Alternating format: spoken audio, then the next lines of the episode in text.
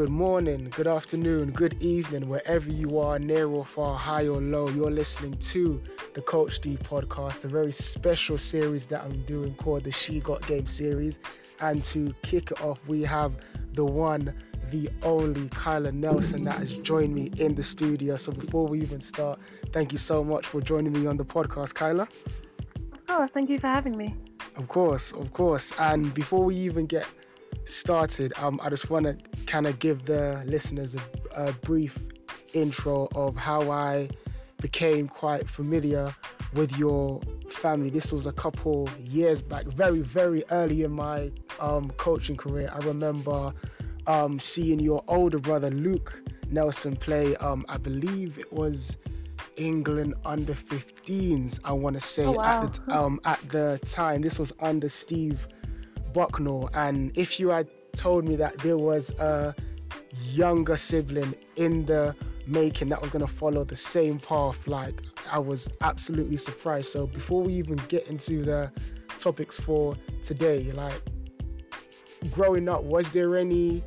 Um, wait, what's the um? How many years apart is it between yourself and um Luke? Uh, we're two and a half years apart. Okay, okay, so not that much. So was there any um what's the word? Was there any expectations in terms of you having to live up to your brother or you kind of just had that mindset from yes, my brother is a professional, he he's gone along the player pathway, but I'm kind of going to find my own game and and not you know lean into the pressure too much. Um, I don't think there were any external like expectations. I think once I figured out basketball was the route I wanted to take, of course I wanted to kind of reach where he was. Not Mhm. just because he was my brother, but because he's done a lot in the game. So Right. I guess there were personal expectations, but nothing externally apart from no one remembered my name. I was either Luke Nelson's sister or Steve Nelson's daughter. So I kind of had to try and change that a little bit. Right, of course, of course. And just to go through the achievements, when I was doing my research, I had to literally shake my head in amazement. So, just for the listeners, in case you um, don't know about this great player, named most valuable player of the 2015 championship game, a 73 54 win with the team, and average highs of 19 points and 9 rebounds. She helped Oaklands reach a undefeated season in 2014 and 2015 and capped the campaign with a women's national trophy. And it doesn't stop there. I'm still going through the list.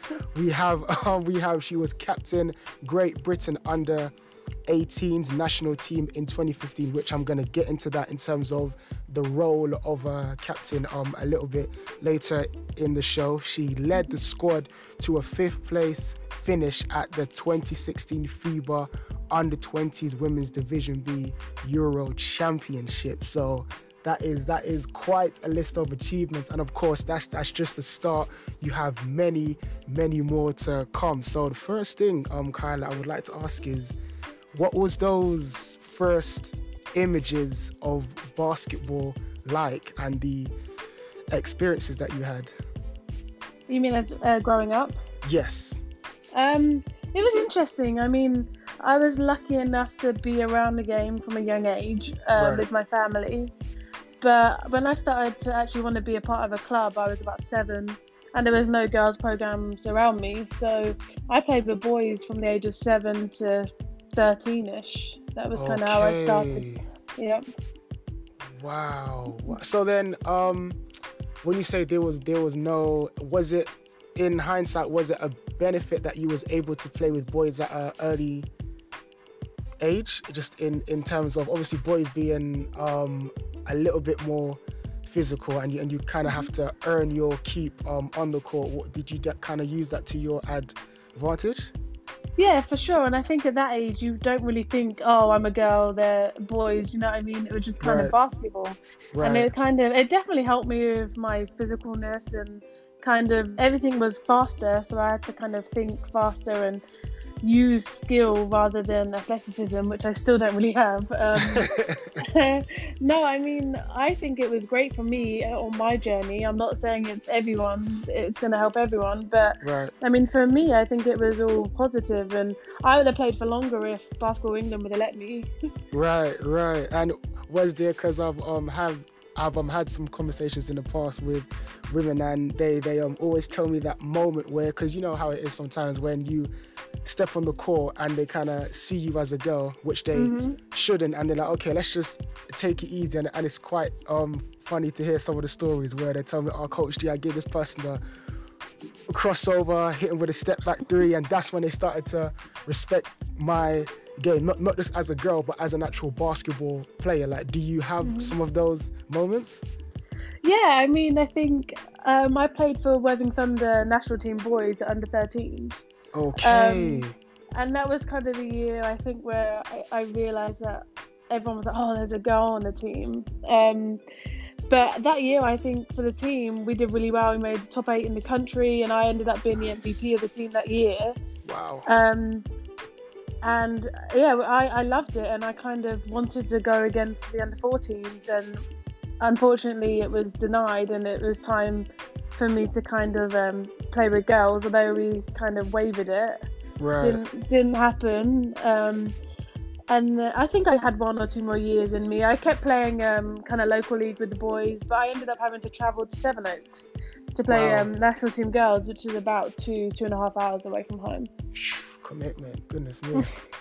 Commitment wow. for my mum and dad as well. Indeed. Shouts out to them.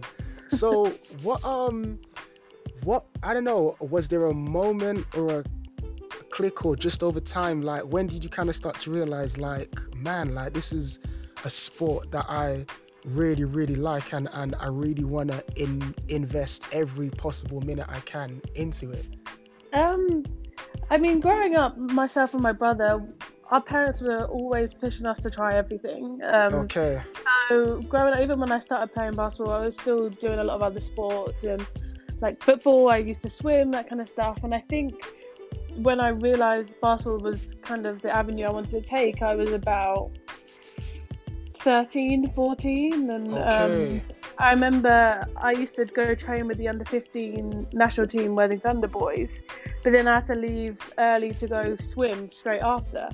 Um, wow. Um, and I kind of, I just didn't want to leave um, the right. court, and so I kind of had to make a decision on what I wanted to do, and that's kind of when I realized, okay, I want to put all my eggs in this basket and see where it takes me.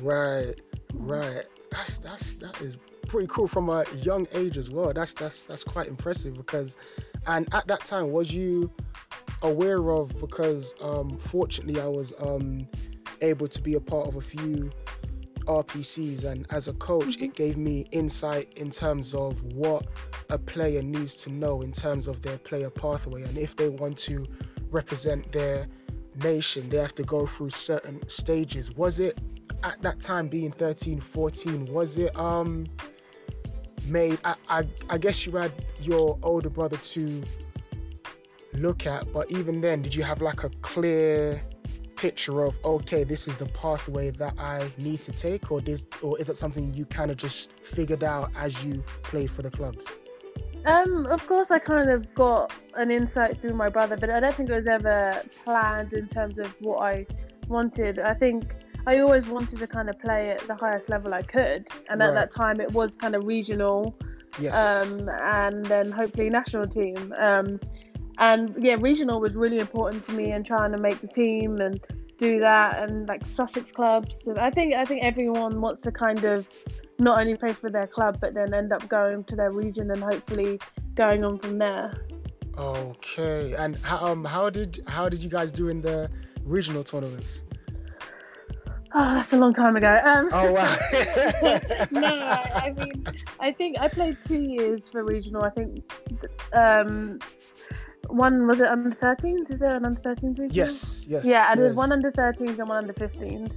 Um, I don't think we ever did great. I think at that point it was more like Yorkshire and London were always the best two teams kind of going at it. Um, and right. then after kind of doing that and then getting a part of England teams, I was lucky enough to have the selection. And once you're selected in, you don't necessarily then go and play for your region the next year. Right, right. Wow. And uh, what did it? Because I'm I'm very curious, and I get a mixed reaction from players who've kind of gone through the playing for their region, then getting selected to play for their nation and it's been a mixed reviews of some was absolutely ecstatic about getting selected because then all that hard work meant something and others it was a mixed bag because they were happy to be there but obviously adjusting to that level where any small detail or any small mistake you make, it can be punished because the level playing nationally, even if it's under 18s, mm-hmm. under 16s, the level is quite high. So for yourself, when you got that call up and you were and you made it in to the team, what was those initial feelings like? I think um, at the time it was everything. Like playing for. England for me was like everything. Um, and personally, for me, I struggled kind of going into there and still having the confidence in my game as I did for my club.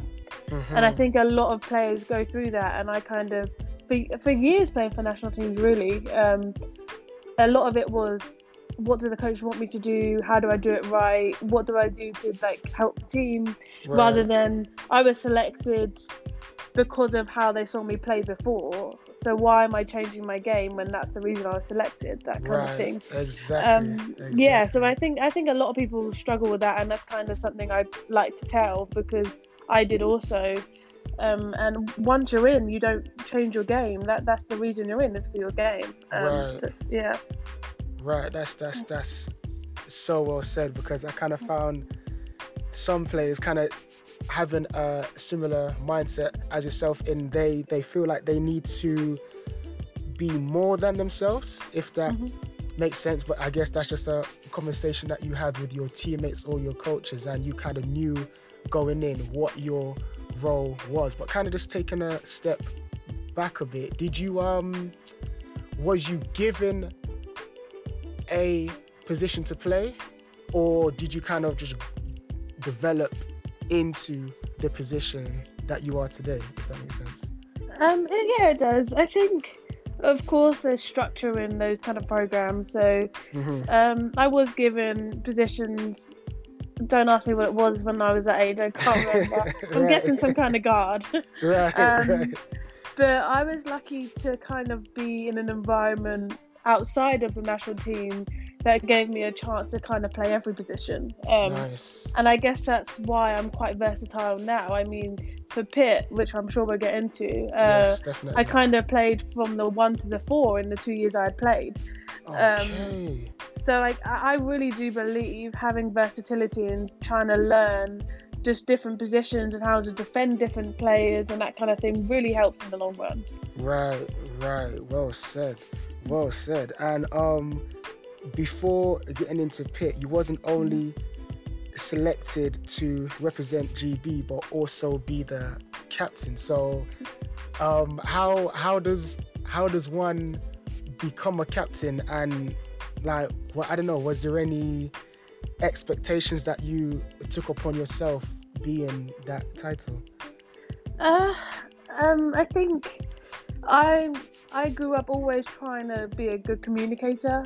Mm-hmm. Um, I think I was quite naturally good at being a leader um, through communication and through my IQ of the game.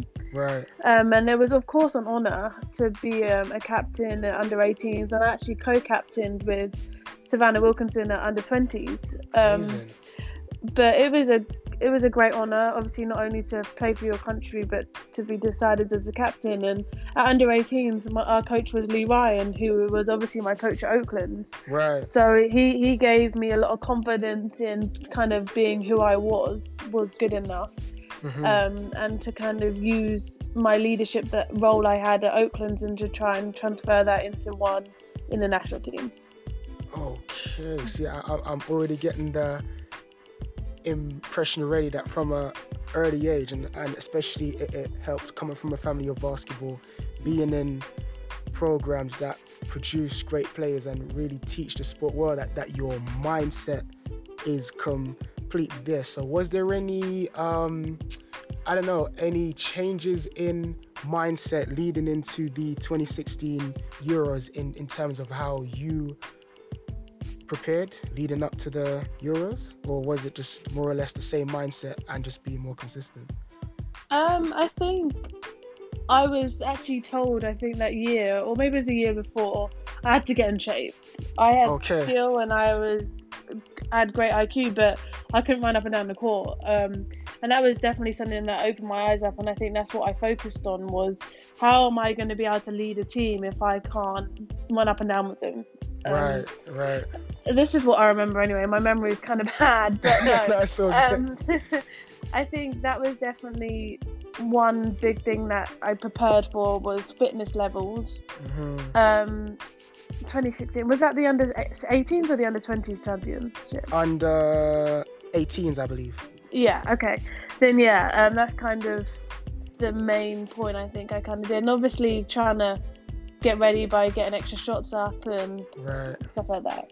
Right. See, and, and I'm glad you, because it's one thing when I tell some of the girls that I coach, it's one thing when they hear it from me, but then it's a, another thing hearing it from the players because sometimes these girls will look at me like, Coach, why are we running so much? And I'm like, listen, I'm, I'm, I'm telling you, like, the skill set is there, but like basketball is over four quarters, and if it goes into overtime, you need the fitness levels because I've seen through just basketball in general where it's neck and neck, and then usually the team that has a high enough fitness level shows the separation in the third and fourth quarter. yeah, So definitely. And uh, don't get me wrong, I don't enjoy running. and I right. I mean, I think a lot of people feel the same, but you have to do it in order Yeah. to play the game. Um, Definitely. and I that's still something that I kind of think about and focus on because I think staying in shape is important and that I'm not one of those that can just stop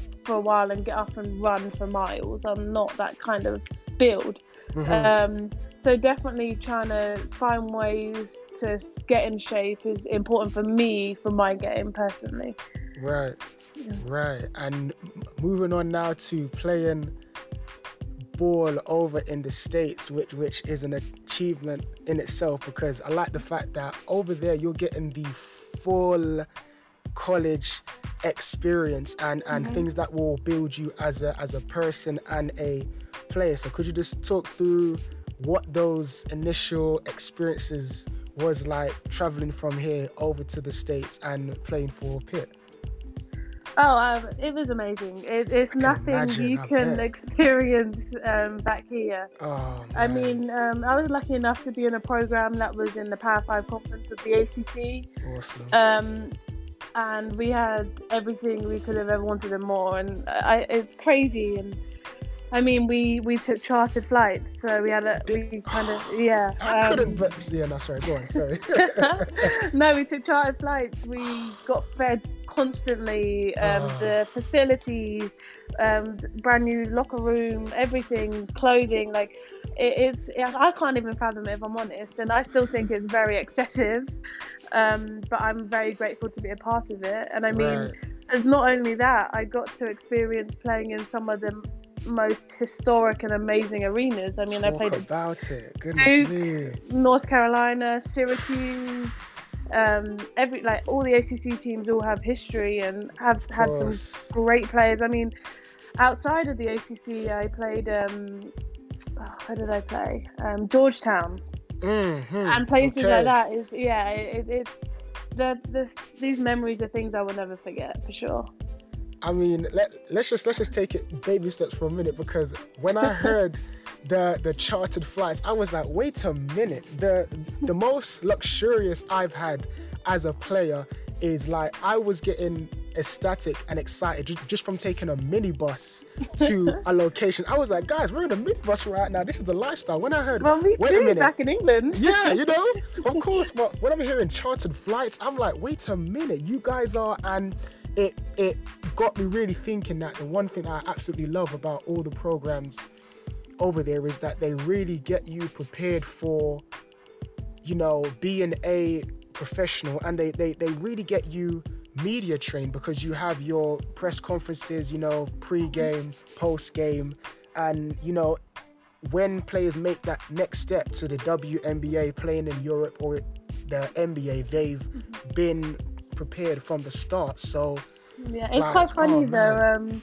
I remember my brother came to visit, and even he was like, "This is ridiculous. This is nicer than any pro any pro locker room." um, and that made me feel good. no, um, right. But of course, like it helps with the media and it helps with um, everything, but it comes with a lot of sacrifice and hard work. I mean, I, imagine, yeah. I remember my freshman year, I was I was definitely lucky. I, I played and I even started some games for freshman year, but before the season had started, um, so you kind of have phases. You have like your summer phases, which are a lot of conditioning, um, individual skill work, that kind of thing. Right. And then you have more preseason, um, which is then more bringing the team together and kind of finding a culture and a way, a style of play.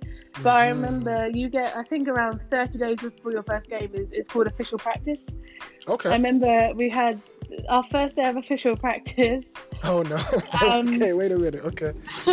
I just remember it went from zero to 100, and although I worked hard, I, I think 25, 30 minutes in, I was like, what the hell am I doing here? and that was kind of a wake up call to be like, like, welcome to college. Um, yeah, I it was. bet. I remember it was about two and a half, three hours long, and it was just so fast paced, drill after drill, like. And from then, you, you do get used to it, but it's something that it's just a different level when nothing can prepare you for it, and it is. It is just crazy looking back on that first official practice day. My goodness me. So I mean, in that first year where you're not playing that many minutes, like just could you just speak on like what your I don't know, is there anything that you learn or just saw at a higher level that, that you didn't see as much playing back home, just in, in terms of I don't know whether it was the playing style or the teammates or coaching philosophies, stuff like that? I mean, my journey um, through college was a bit different. So, my freshman year, I was very lucky. Um, I actually played quite a lot for, for some great coaches. They weren't um, about kind of what year you were, but what they needed at the time. Um, okay.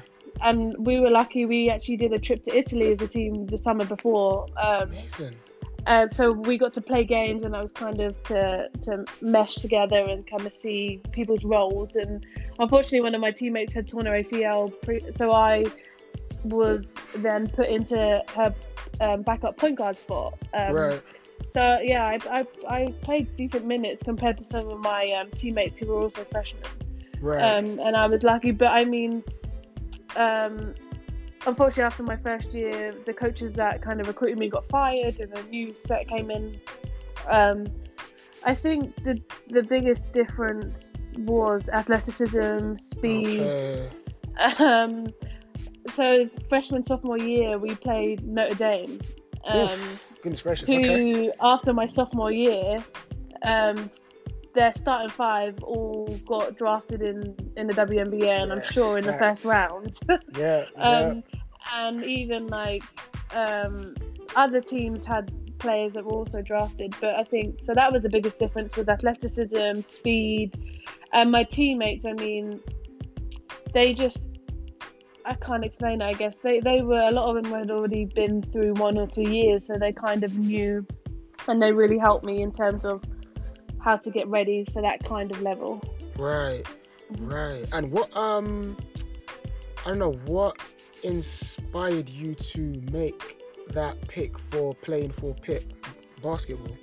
Um, I was lucky enough to have quite a few options. I, Nice. I did a couple of visits to some other schools as well. Um, it just felt right. I can't explain Okay. it. Um, and I'm very indecisive, and the fact that I knew I kind of had to go with it. Yeah. Uh, and I, I think I could have gone to different kind of levels and having the opportunity to play in the, in the ACC. I mean, it's a dream, and I wanted to be pushed. Um, okay. I, I, I kind of didn't want to be guaranteed anything or any minutes. I kind of wanted to prove myself and to see if I could play at the top level in America right. for college. right. College anyway. Um, that's kind of why I made my decision. Was not because of anything in particular. It was because of the coaches. It was because of I liked the feel of Pittsburgh and because I just wanted the opportunity to be pushed. I guess. Right. Right. Yeah. Now, talk about because I mean, there's uh, sometimes when I'll be getting nervous from watching a tense game that's going neck and neck, and I'm not even in the arena. I'm just watching it on TV with surround sound. Now, to be actually on that court, thousands of fans, coaches screaming out instructions, the defense is calling out your plays, you know, getting the ball, making big shots, free throws. Like, how how or what was that first year like? And and each season how did you get more and more comfortable getting used to that type of environment? Um that is a good question. Uh yeah i mean in england fans are family and friends really. Yes. And to kind of i remember going into my freshman year i was extremely nervous and having like eyes on me and yeah. people kind of judging your game and uh, it was it was a good transition because um, Pitt women's basketball we didn't have a great fan following, so it was kind of a good introduction. Okay. Um, but then I think I think it was my freshman year. I could be wrong. It might have been my second, but um, we travelled to Syracuse during conference time, and it was a fan day. Oh, and I had about 13,000 fans in an arena inside of, a, of an American football arena. So, wow. and that was just an experience. And I think I hit our first three of the game, and oh yeah, um, okay, tell them. it was it was amazing. And then every year going to Louisville, um, they have an amazing fan following their female team. Um, it's just it's hard to kind of understand, and you try and keep your focus between the lines. Of course, But yeah. being from somewhere that that's just not normal is kind of hard to. But uh, you got to be grateful for it. Who doesn't want to play in a huge arena? And unfortunately, we weren't great in our co- conference, so we didn't Right. really upset a lot of teams on their home court with the big fans. But even having that atmosphere and was it was definitely something to remember. Now, Kyla, please be truthful in this moment if you can. You see, because me personally, you know, sometimes when you're take a shot and it feels off, but it goes mm-hmm. in, so you kind of run back a defense like I'm just gonna have a poker face and act like that was supposed to happen. But in my mind, I'm like, how the heck did that? When you made that three, your your your first touch of the game in that environment. What was going through your head? Was you like, okay, let's, you know, let's, let's, that's how we're gonna build momentum? Was you like, how the heck did that go? Like, talk me through that. Um, I was just numb. I think. Okay, locked Uh, in, locked in. I guess you could say that. No, of course it's a great feeling. Uh, Right. But I was focused on running back on defense because Syracuse at the time were a super fast break, quick teams, and if I wasn't back, then they would have already scored. So Right, right. um, I think for that particular moment, that was definitely my my mindset. But I've definitely had shots and moments where I'm like, what the hell? And kind of, kind of try. I'm not the best at poker faces. You can see all my emotions on my face, so I'm just like, okay. right, um, right. But yeah, I think those moments are extremely funny. Who who did you? I'm curious because I've seen a few highlights and because you've got the size to drive, take contact, shoot, create separation. Like you've you've you've I've seen or at least from my assumptions and I could be wrong that that you've definitely um taken a few pages out of certain players' book, but you know like in your playing style, who would you say you've um, adopted your styles from, just from watching the game? Um, that's a very good question. Um, I don't know if I have an answer. Interesting. okay, that's cool. No, I cool. mean, I, I think I was lucky enough to have some great coaches that kind of showed me lots of different styles, different moves. Um, I would say, I guess I play more bully ball than kind of elegant. I would Um, definitely say that. and I think maybe you could say it, it's kind of similar to kind of the later Paul Pierce when he was a bit less athletic. Okay. Um, but I wouldn't say I think I admire players uh, and I love watching the game all the time. But I don't think there was anyone in particular that I kind of said this is what I want my game to be like. I was just lucky to be exposed to a lot in the Right. game to kind of choose what felt right and what didn't. Okay. And how how would you say? Because I mean, playing for GB, you're you already at that level to compete at a high level, just in terms of fundamentals IQ now playing over in college where I mean the the level is so high. I remember I was watching a game, this was a couple years back. Um, they had I think the top 12 um, NCAA women players against um, the USA women's Olympic team, mm-hmm. and going in, I was like, okay, surely the uh, the national team should absolutely wash these NCAA players, but they were going mm-hmm. back and forth, and I was like, wait a minute, you're telling me that these girls who aren't even in the WNBA are able to compete against players who already got two, three seasons at the highest level. So, like, how would you say your game developed, not just physically, but also mentally? Uh, to also piggyback on what you said about their national team, I mean, um, a lot of the teams in, in, in our conference at Pitt, they also played the national team. Um, so that's kind of the level they were at, and even at Oregon, where um, a fellow Brit, Holly Winterburn, yes. was playing, they obviously beat the national team. Um, so it is the level, especially the power conferences. Um, the level is extremely high. Right. Um, but kind of going off what the question was, I would just say I always knew, like, I am not athletic. Let's be honest. I can probably jump over a piece of paper. um, and I think a part of me had to get faster and get more agile and get more athletic through mm-hmm. the weight mm-hmm. room, through doing extra uh, um, on the court, off the court, that kind of thing. And even being around players that were fast, I think trying to catch up to them makes you faster. Right. Um, right. So I mean, I had to kind of improve that part part of my game. But I guess what helped was my IQ. Um, although I wasn't the fastest or the most athletic, I would right. say I was very good at understanding, especially defensively, understanding who I'm defending. Um, yes.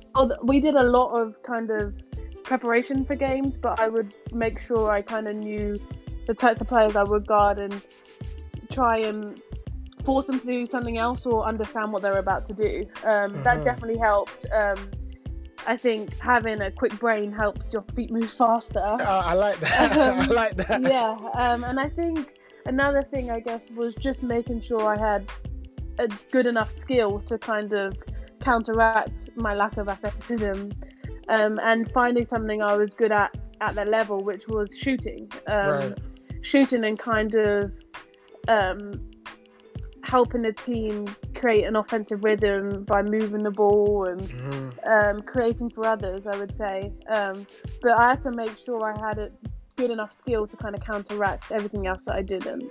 Right, right. And just to touch upon, because you mentioned it earlier in terms of preparation, what's a normal um, what I don't know, like what's a normal? Let's say you've got a game against a college. Like what's what's a normal day in terms of preparation? Like in terms of like training, um, is there film day for like an hour and then you go stretch, weight room, and then come back and watch more film? Like how do they um schedule that type of preparation?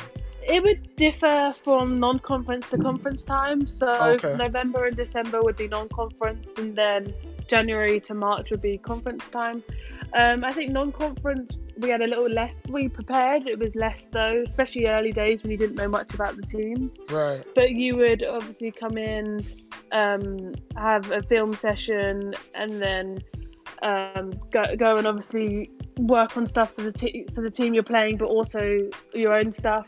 Um, it would differ also because games weren't scheduled every, the same day every week during non-conference, okay, so right, right. you didn't know if you had two days to prepare, one day or three days. Mm-hmm. Um, so it would change. Conference time was when the scheduling got kind of more set in stone. Okay. So in the ACC, you play uh, Thursdays and Sundays. Okay. So, and uh, for us at Pitt, we had Mondays off every week um, for treatment and stuff. Right. So, for example, if we had Monday off, Tuesday you would watch film. Um, or you'd get given kind of paperwork and stuff to also look at yourself or videos. Awesome. Um, and you'd watch film as a team, then you'd maybe lift or you'd go on the court and then not only we, for so for females we had male practice players who would kind of um, get taught the other team's plays and or how they play defense and that kind of stuff, and we would play against them. Yeah, it was really Oh cool. Um, wow. Okay. So they would come and kind of there'd be a specific coach with them who would kind of go through some plays that these teams would run, or if they run a certain zone defense or a certain man principle, or even um, ball screen defenses, they would learn that, and then we'd play against them um, in in different ways, half court, full court, that kind of stuff. But then we'd also work on stuff that in general we need to work on, for example, rebounding. Um, so if that was Tuesday, Wednesday, might, we might look at particular players and what they do. Um, or it would be split onto offense and defensive clips, and then again we'd go on the court for two, two and a half hours and kind of prepare. And then game days, we would come, we'd eat together about no, I lie, sorry. We come and we had um it's like pre-game practice. Um, okay. Which sometimes it didn't feel like a pre-game because I remember a couple of times we were just not there and we would make us run. Oh wow. okay. yeah. Uh, so we kind of come in. It'd be about an hour, quite light. You'd get a load of shots up, um, and then you'd kind of finalize your your scheme for the game in terms of what you want them to do, what we expect them to do, and what we want to do to counteract what they do. Um, so we'd kind of run through plays, kind of. Um, a lot of the time, that was when we did their out of bounds plays to kind of familiar, familiarize ourselves with what they would be doing in the sideline or out of bounds. Um, and then we'd go eat as a team about three and a half hours before the game. Then you'd have about an hour and a half to do whatever you wanted. If you wanted to sleep in the locker room, if you wanted to watch a movie, whatever you wanted to do. Okay. And then we would have to be changed and kind of taped and on the court by an hour or so before the game, and that's kind of when we warm up. Sorry, that was very long-winded. Oh no, no, I was, I was, I was literally just, just, just dreaming about just all. It's just, I just love that, just the whole experience, man. Because, you know, that's that's something that I don't know. Um, hopefully, because I mean, obviously there is programs here that are, you know, doing their thing in in terms of you know offering the facilities, bringing mm-hmm. players up the right way and stuff. But obviously in the states they've got the facilities, the funding, the coaching, the just just everything. Yeah, so just, I mean, I think basketball is obviously taken a lot more seriously out there, and what yes. I really enjoy about it is I love structure and organisation. I like to know what I'm doing with my day, nice. um, what I've got coming up, and kind of plan accordingly. Um, right. and I think college basketball like epitomizes that. Is there's a structure. You know what day you have off. You know when you have team activities. You know when practices, that kind of stuff. Mhm. And I think that's kind of what lacks a lot yes. in England is because eh, we just can't. We don't know when the court's available. There's a lot of things you can't thing. control. Right. But then again, I'm very glad I went through all of that and kind of went through playing on some of the worst courts in England right. because I am even more grateful for kind of the experiences I've had since.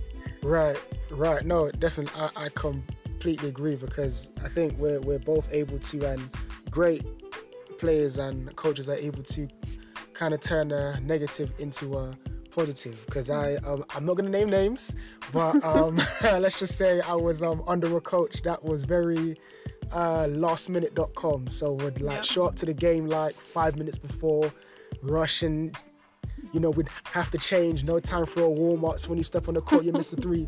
Coach say, How did you miss? I'd be like, Coach, I haven't shot. Obviously, I'm not, I'm not saying that, I'm thinking it. But anyway, it's just like, so. Well, you know, I, I remember in the W, even in the WBBL, we'd turn up to a game and there might be badminton nets still up, or right, or we because of traffic and the minibus, we'd be late and have ten minutes to warm up. So I know right, uh, right. it happens. I kind of want you to know names though, but I'm not gonna. but I think just moving forward from that, it's good that we was both able to kind of just use it for a positive. Like in terms of with me, like when I coach, I make sure that if we have a game, let's say the game is at two o'clock, I make sure that we meet up at one. Because even if you're 15, 20 minutes late, you still got time to change, mm-hmm. socialize, stretch, game prep, mm-hmm. and then we have time to warm up. I mean, some people say I'm a little bit OCD.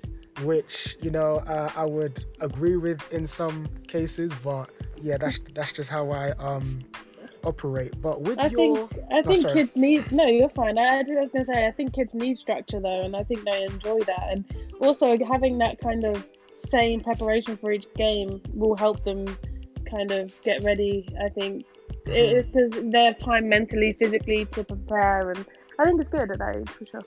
definitely, definitely. And in your rookie year, did you um get much time to? Because obviously, it's it's it's a lot to take in. Just being on campus, finding your classes, managing schoolwork and basketball. Did you get time to really settle in and learn your teammates, learn the plays before your first game? Yeah, um, I think they did. Uh. I, I don't think we spent enough time together as a whole team. I think, especially the older ones, they kind of had their own kind of lifestyle outside of basketball. Um, this is my freshman year anyway, and Right. uh, but again, I lived in a dorm. I lived in a room with one of my teammates, and then we had a connecting door through a bathroom with two of my other freshman teammates. So I think us as freshmen got a lot of time together, and I think what me and some of the older ones did the year just gone with the kind of incoming freshmen was we made sure we had a great relationship off the court and Right. I had my So teammates important. over to my place constantly Right. um, and it was i think it is really important and i love it and i think because if they can trust you in the summer before even the basketball's been passed i think it really helps with communication when we are on the court together Exactly. Now, I'm gonna ask you from a player standpoint, and then um, progress it into what you think about coaches. But in terms of, because you've had so many teammates that you're still in contact with, like, how do you know when you're around a good teammate? If that makes sense. In in in, in terms of, are you aware of how you act, how the offense runs, defense, what the timeouts look like, like what certain qualities do you see from someone that makes you think, okay, like I'm I'm with a solid teammate? um, that's a great question. Um, I would just say obviously a great communicator. Um, Right. But some people don't want to talk a lot at the same time. I've had teammates This that true.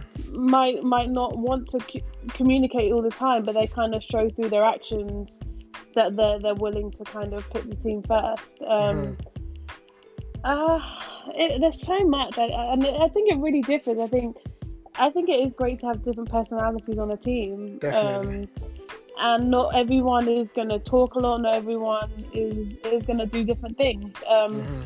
so I kind of looking back and kind of looking at my best teammates, I would just say those that you can kind of have open dialogue with, and it might get a little fiery on the court, Of course, of but course. as soon as you come off the court, you're good again.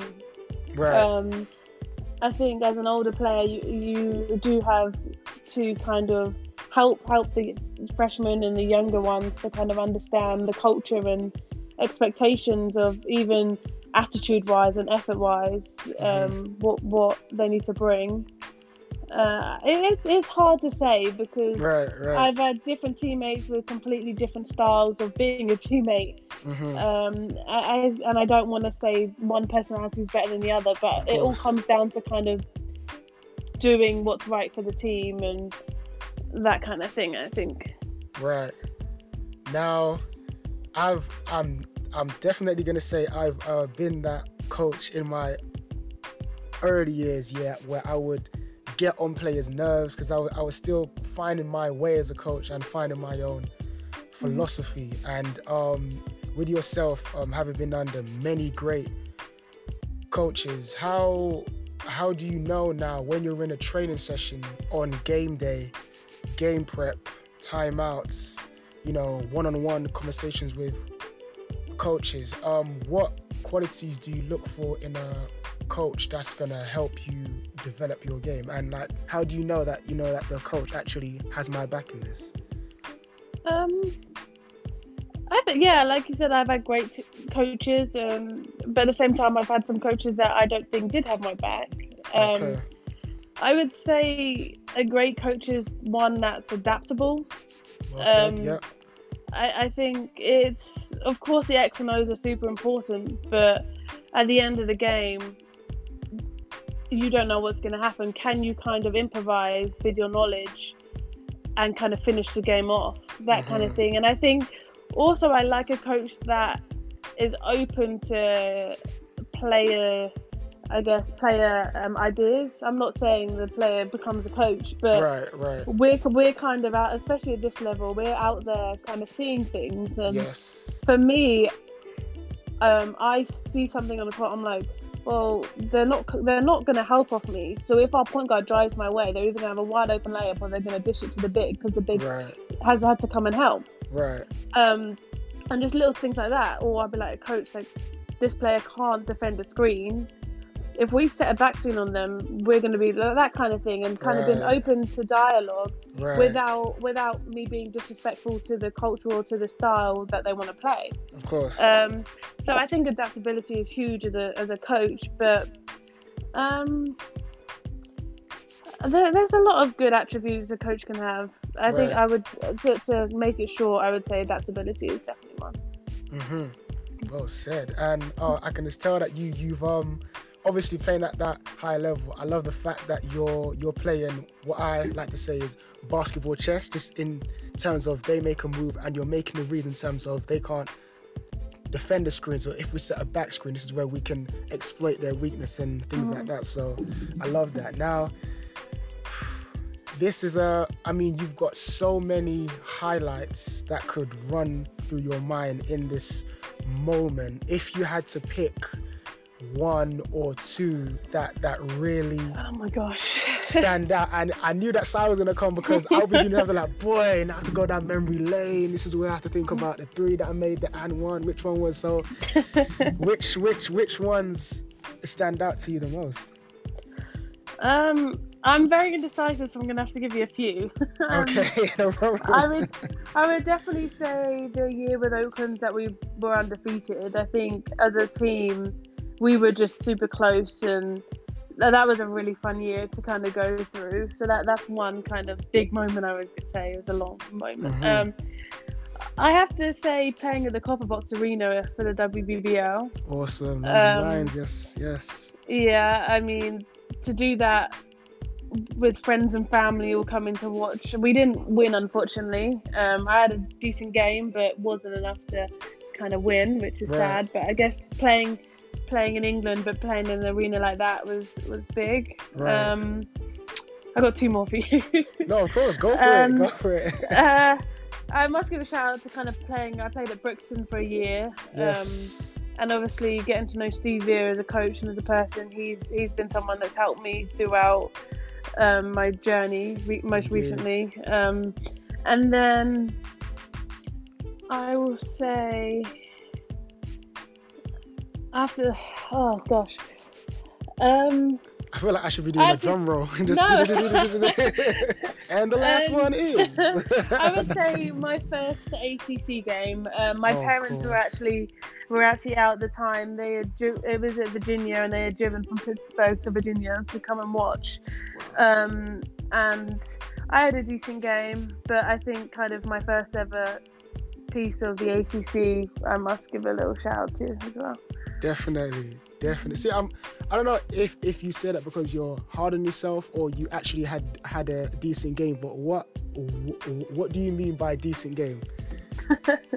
um, a decent game in England is different to a decent game in, okay. in college. I think. Talk about it. I like that. Okay. no, I don't know if I should. Um, um, I would say a decent game for me. I had um, very high expectations, especially in England, because I kind of had obviously those Great Britain and England selections, and it was to prove I should be in them. Yes. Um.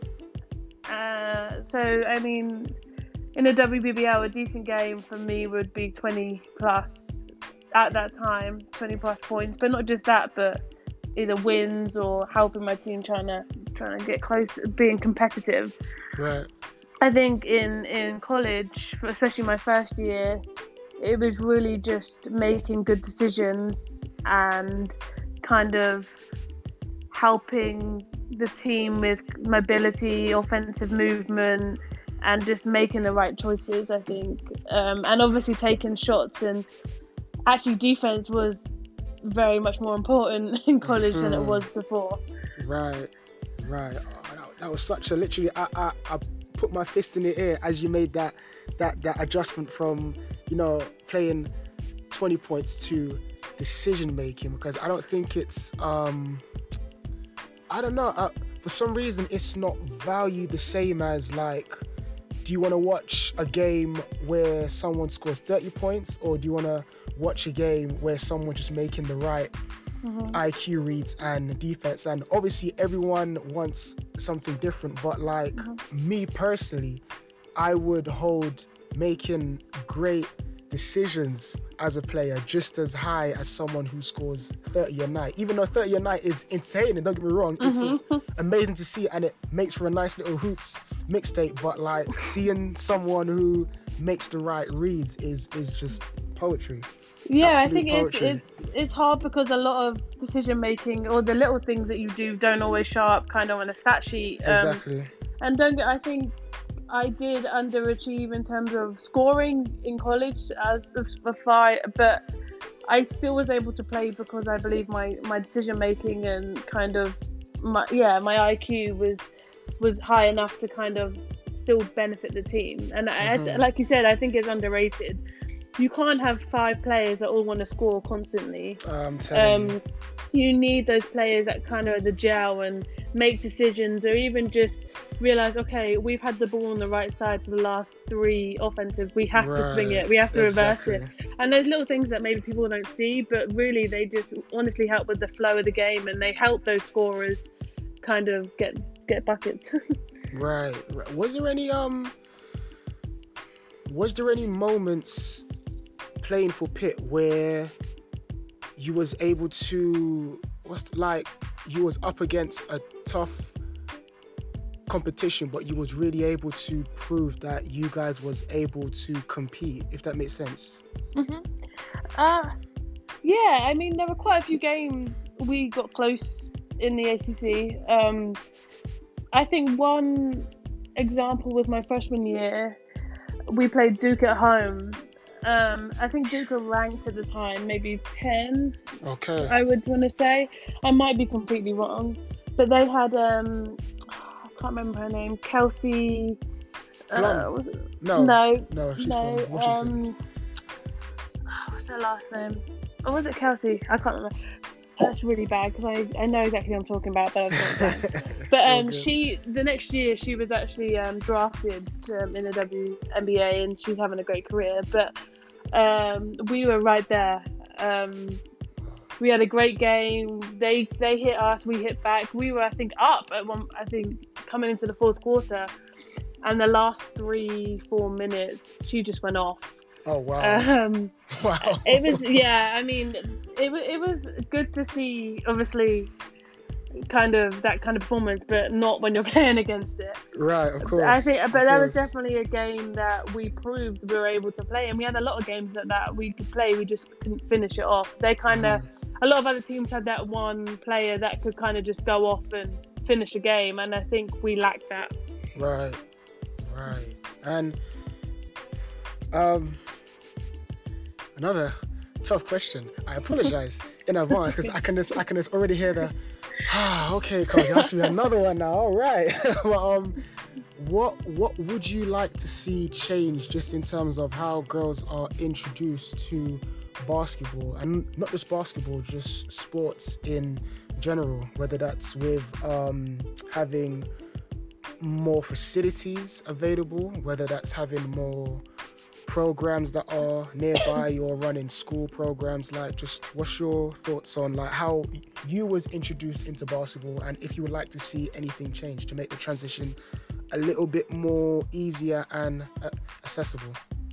Yeah um well i would just say i was very lucky because i was introduced through family and through being around the game and a lot of people aren't that fortunate. Um i would just say I think from a younger age, trying to encourage and give confidence to young girls to put themselves out there in team sports. I think I, I, I think team sports does a lot and teaches you a lot. Right. And I mean, as a young child, having those kind of friends as well was amazing. But Mhm. I would just say, as a as a girl, they need to sometimes be pushed or encouraged to try new sports. But then again, it needs to be available for them. Um, right. Right. and I think I think nowadays it's a much better than it was. Um, I think girls programs are popping up more and often around the country. Right. But then when you do get these girls, how are you introducing them to the game, and how can we keep them in the game or in Mhm. any sport? Is kind of the hardest part. Is I think a lot more girls kind of quit at a younger age, Right. or uh, than boys, and I, I think we've got to find a way to encourage and kind of give them reasons to stay in sport. Right. Right. Completely. Completely. Um, final two questions. Uh, with playing at Pitt, what Mhm. valuable lesson did, or what would you say the most important lesson you learned um, playing for Pitt? Would you say? On the court or off the court? Uh, oh, both. Oh, um. Oh.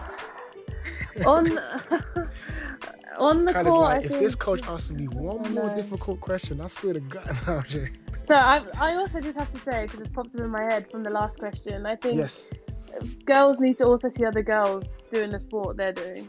well I don't think I don't think it's exposed enough on TV. It's not in the media, and there are a lot of oh, like a lot of women I think that would love to share their story with younger girls who are aspiring to be like them. And it's kind of how do you how do you connect them Right. is, is important. Sorry, but um, no, of course, of course. lesson lessons I've learned. Um, on the court, I would just also say again, be myself. I think um, you don't always have to be the most athletic. You you don't have to be anything. I think if you distinguish yourself through certain skills, through IQ, and if if you're in good shape, I think that's kind of the most important thing. Um, and I just kind of learn communication in general. Um, I think off the court, organization and kind of how to structure your life around basketball. Right. Um, and to kind of open yourself up to more opportunities. I think off the court, I try to always generally make good connections with people. Um, I love I love hearing about other people's stories, um, and it's actually incredible how much they enjoy telling them when you're interested. Indeed. So I would just say, kind of open yourself up to, to hearing other people's stories and what they've been through, because also those connections will come back and help you in the long run. And I'm not saying to do it because of that, right. but right. when you build relationships, you always have people in your corner, and you're obviously in theirs. And I think nowadays, especially in sport, it's about who you know, and if you can show them how genuine and how much you want a connection, a relationship, they will always come back to help you. hmm Well said.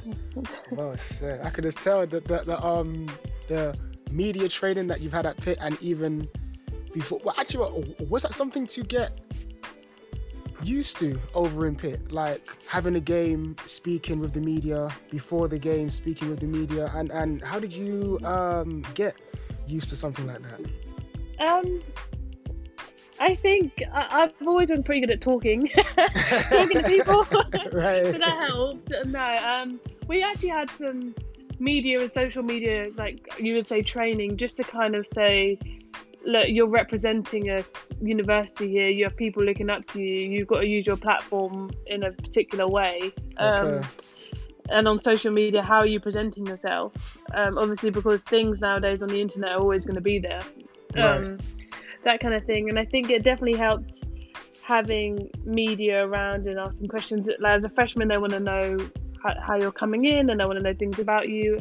Um, I think what also helped was kind of going through my health issues and I just, I, I wouldn't say decide, but I allowed Pitt to kind of make it public.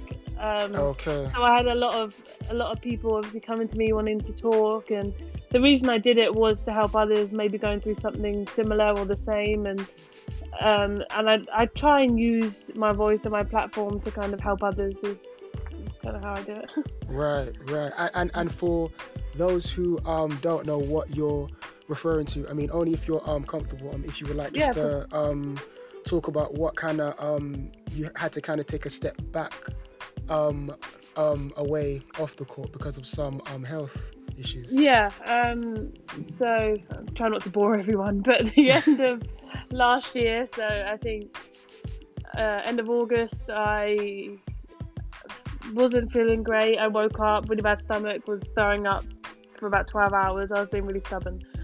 Uh, ended up, my my roommate forced me to go to hospital. Um, I ended up having appendicitis, right. so that day they had to remove my appendix. A few weeks later, I got a call from doctors, and um, I kind of went to see them, and they had told me they found a um, two and a half centimeter cancerous tumor inside the appendix they removed. So then I had to go through some treatment. I had luckily didn't go through chemo. Mm-hmm. I uh, had to have half of my colon removed and then restapled with the rest of my small intestines. So I, I took about six weeks out to deal with all that, and then I tried to make a comeback, and I just wasn't ready to play. So right. I decided to kind of redshirt the year so I could get it back. Um, mm-hmm. But for now, I'm all good. I had my first scan in January, and everything's looking good, and no amazing. no cancer has come up, so we're good for now. Amazing, amazing! Like all the all the best for the future. And it's, it's it, it was good because I was watching that interview and it was nice just how important the coaches and the teammates was just completely all there surrounding you and just helping you. So having a big mm. support system really, really does help. Yeah, for sure. Definitely. And the last one is why you've mentioned it earlier in, in terms of some of the principles that you've learned from mm-hmm. being in basketball. Why is basketball so important to you, Kyla? Sorry, I keep saying I don't even realize I'm doing it. Um, there's a lot of reasons. Um, I think it gives me structure. Yeah it, it teaches me a lot that you can take in any other aspects of life. It gives me an outlet to be competitive. Um, and I love being around other people, um, having building connections with teammates and even staff or even people anywhere else. I think, and it, it has given me a platform to try and kind of use use my life and help others. Hopefully. No, of course, definitely. Definitely, my goodness. Wait, I got so why why is basketball important to you?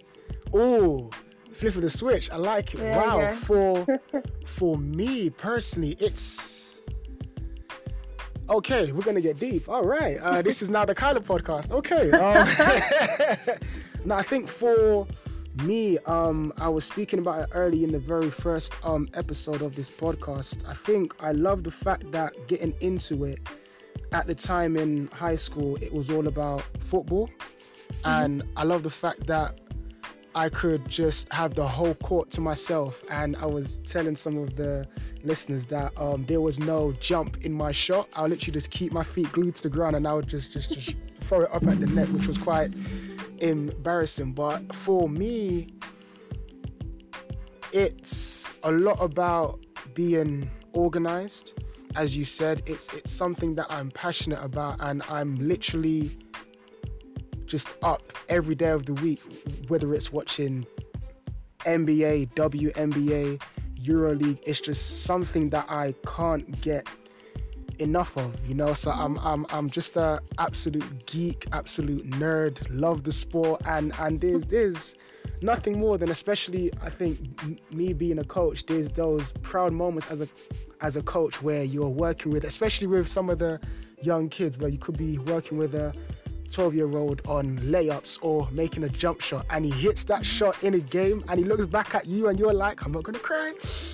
good job, you know, just compose yourself a good job. Like those moments is is absolutely priceless and you and you see the the growth and development and it definitely builds character, you know, because like you're saying how you have some teammates who come on the court and you know their presence straight away. Mm-hmm. Whereas you got some who you still know their presence, but they might not be vocal. They might lead by example, you know, Mhm. or, or certain ways in body language or stuff like that. So it basketball itself gives people from all backgrounds and and all um, qualities to to show themselves in a way that maybe outside of basketball they might not feel comfortable showing. hmm If that makes sense. So that was a super Yeah, no, long-winded. Um, Well, how oh, do you think I feel? yeah. I've been talking the whole time. no, I'm very grateful for basketball. It's let me see the world and see places I would never have probably seen without it. Right, right. Awesome. Awesome. Right, guys, that is the She Got Game Part 2 featuring the one and only Kyla. I want to thank you so much for your time, Kyla. Of course, thank you for having me, and I hope that was okay. No, of course, this is myself and Kyla signing out.